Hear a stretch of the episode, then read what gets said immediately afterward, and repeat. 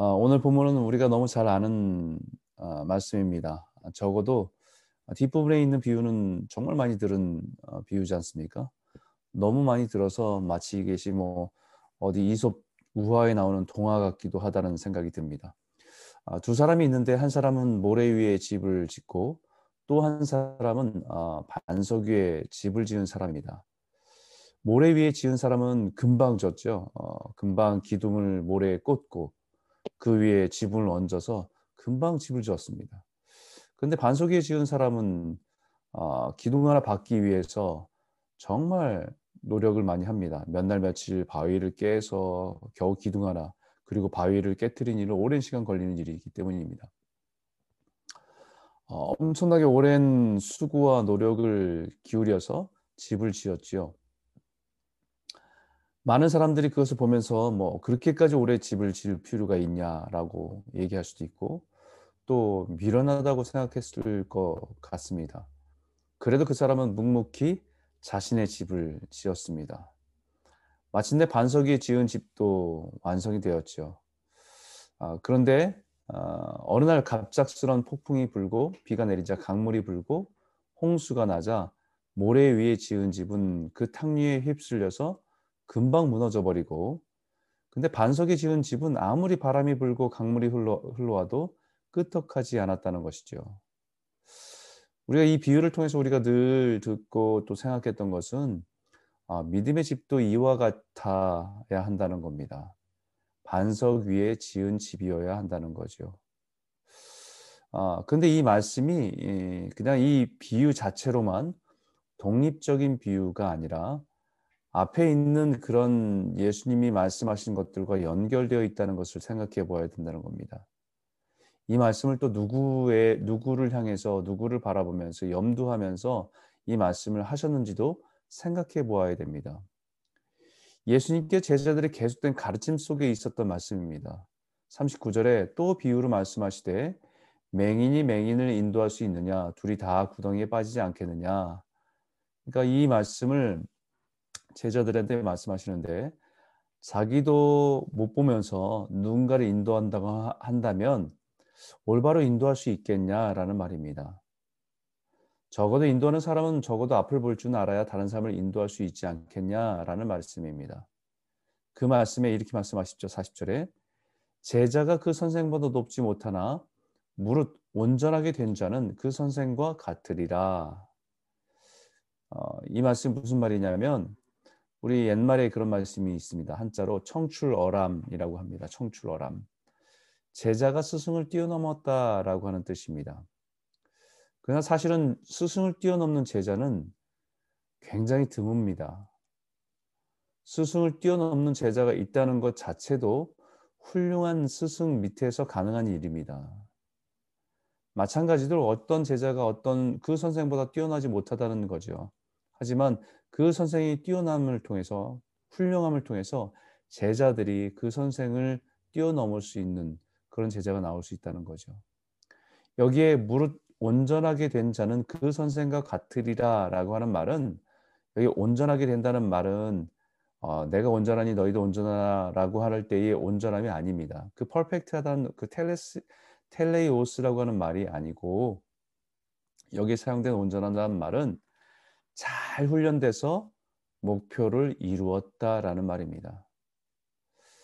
선생님이 가르쳐 준 대로 열심히 훈련해서 어, 그 목표를 이루었다라고 하는 뜻입니다.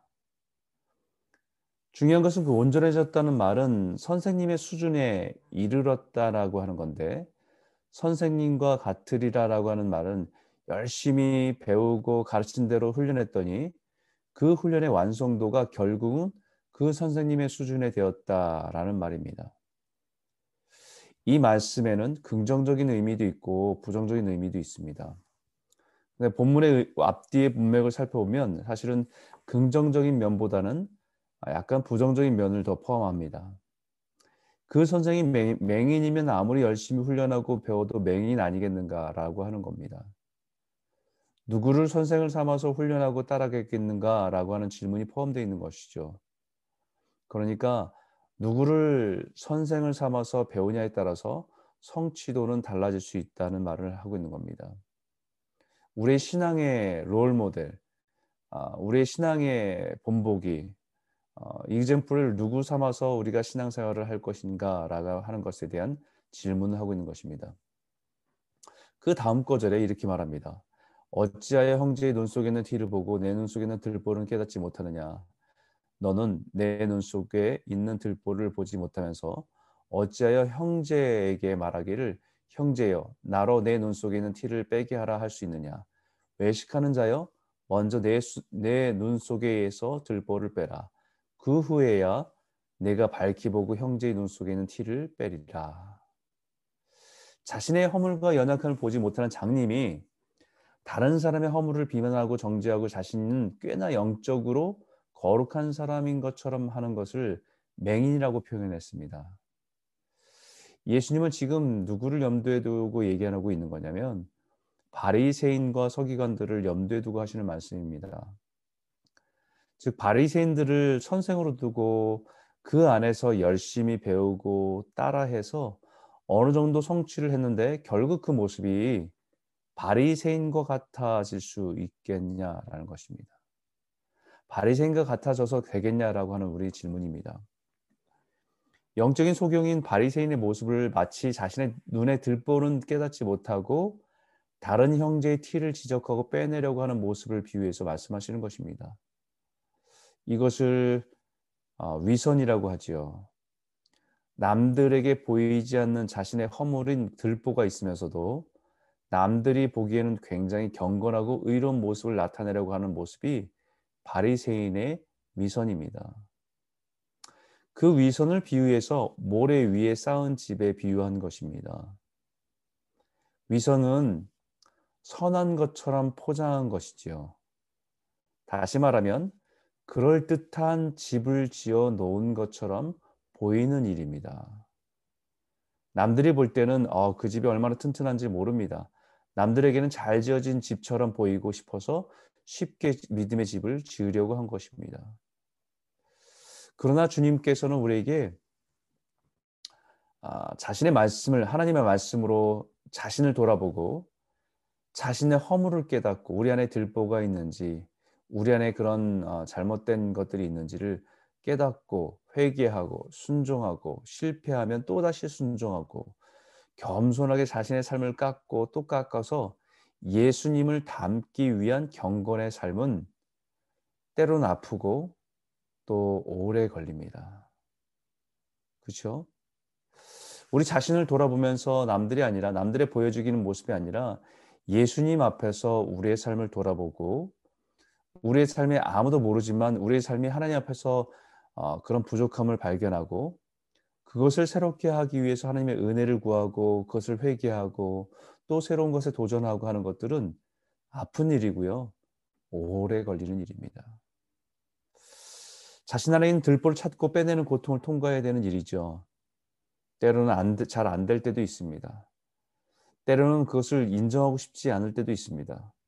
그러나 말씀 앞에서 그 앞에서 몸부림치고 자신과의 치열한 싸움을 해나가는 것이 반석 위에 집을 세우는 것입니다.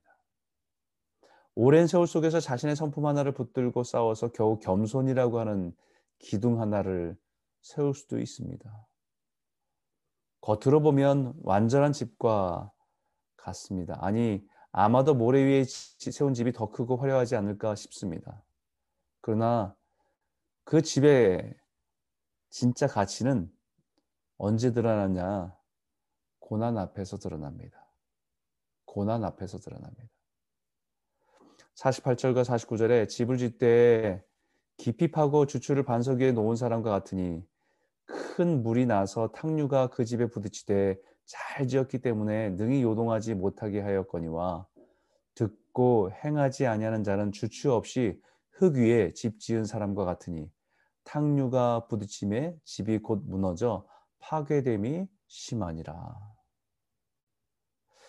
여러분 지진이 나면 토양 액상화라고 하는 것이 일어납니다. 지진과 같은 상황에서 이 땅이 막 흔들리면 그 밑에 흙들이 이렇게 자리 잡고 있던 것들이 마치 물처럼 쓱 흘러내려가 버려서 무너지게 된다는 얘기죠. 어, 요즘에 싱크홀이라고 하는 일들이 일어나는 것처럼 딱딱한 고체인 줄 알았는데 흔드니까 액체와 같이 흘러내려 버리는 것입니다. 모래 위에 지은 집이 이와 같습니다. 겉으로는 좋아 보이고 화려해 보여도 결국 인생의 고난과 어려움을 만나면 여지없이 무너져 버리는 것입니다. 그러나 분명한 것은 그 가치는 그 사람에게 인생의 위기가 닥치고 고난이 닥치면 그 가치가 드러나지요. 정말 사람들한테 보여지는 모습은 크게 달라지는 건 없는 것 같은데 교회에서의 모습도 그렇게 신앙이 좋아 보이지 않는 것 같은데 그런데 정말 그 사람의 믿음의 가치는 인생의 고난 앞에서의 진짜가 드러납니다. 남들 보이기 위해서 한 사람은 여지없이 무너지고 말지요. 그러나 말씀이 하루하루 주님께 온전히 드리고 자신의 삶을 세운 사람은 고난 속에 빛이 납니다. 이것은 단지 인생의 고난을 만났을 때만 인생 진가를 드러내는 것이 아닙니다. 우리의 신앙의 본질적인 부분입니다. 주님의 때에는 세상이 그렇게 견고하고 대단한 모든 것들이 다 허무하게 무너질 때가 있습니다. 예수 그리스도의 영광 앞에 모두가 진동하고 흔들릴 때가 있다는 거죠. 그래서 히브리서에 이렇게 말합니다. 그때에는 그 소리가 땅을 진동하였거니와 이제는 약속하여 이르시되 내가 또 한 번 땅만 아니라 하늘도 진동하리라 하셨느니라. 이 또 한 번이라 하심은 진동하지 아니하는 것들을 영존하게 하기 위하여 진동할 것들 곧 만드신 것들이 변동될 것을 나타내심이니라.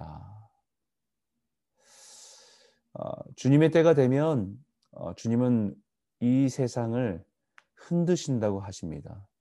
그 흔드실 때 우리가 되게 견고하게 생각하고 되게 어, 우리가 의지할 것이라고 생각했던 것 모든 것들이 허무하게 흔들려 버리는 것들이 확실하게 드러날 것이라 말씀하고 있는 거지요. 왜냐하면 정말 영원하고 변함이 없는 것이 무엇인지를 분명하게 하기 위함이라고 말합니다. 그러나 우리가 받은 것은 주님께 받은 것은 확실합니다. 흔들리지 않는 변함없는 진리입니다. 일시적인 것이 아니라 견, 영원히 견고한 진리입니다. 그러나 우리의 문제는 우리가 흔들리기 때문에 문제죠. 여러 가지 상황과 문제 앞에서 흔들리기 쉬운 것이 우리입니다. 코로나라고 하는 상황은 모든 것이 흔들려 버리는 상황입니다. 우리가 그런 시간들을 실감하고 있습니다. 뿐만 아니라 우리가 살아가는 요즘은 정말 모든 것이 요동치고 흔들리고 불안합니다. 어느 것 하나 확실한 것이 없다는 것을 깨닫게 됩니다. 어, 목회를 하면서 그런 생각을 해봅니다. 수없이 발견하게 되는데 정말 고난은 우리의 신앙을 우리의 신앙의 뿌리가 무엇인지를 드러내는 시간이다라는 것을 보게 됩니다. 그렇기 때문에 성경 우리에게 다시 이렇게 말하지요. 히브리서 12장 28절 29절에 그러므로 우리가 흔들리지 않는 나라를 받았은즉 은혜를 받자. 이로 말미암아 경건함과 두려움으로 하나님을 기쁘시게 섬길지니 우리 하나님은 소멸하는 분이심이니라.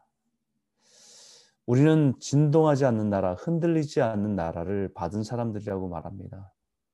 세상이 다 무너지고 모든 것이 요동치고 모든 것이 무너져도 우리는 흔들리지 않는 나라, 진동하지 않는 나라를 받은 성도인 것을 기억하라는 것이죠.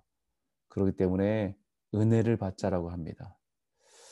이것은 수성적으로 누군가 무엇인가를 우리에게 주어서 받는 것이 아니라 우리가 하나님 받으실 만한 예배를 드리고 감사로 드리는 예배를 통해서 하나님께서 그 안에서 우리에게 채워주는 것들이라고 말합니다. 하나님 앞에 감사로 기쁨으로 나아갈 때 그 예배를 통해서 우리 영혼이 채워주는 것 그것이 은혜입니다. 그로 말미암아 경건함과 두려움으로 하나님을 섬길 수 있기 때문입니다. 오늘 이 아침에 이 말씀을 다시 한번 예수님의 말씀을 기억하면서 우리가 모래 위에 세운 집이 아니라 우리는 오늘도 어, 우리 믿음의 집을 견고한 예수 그리스도 위에 반석 위에 세운 집으로 한 걸음 한 걸음 세워져 나가는 견고한 믿음의 성도들 다 되시기를 주의 이름으로 축원합니다.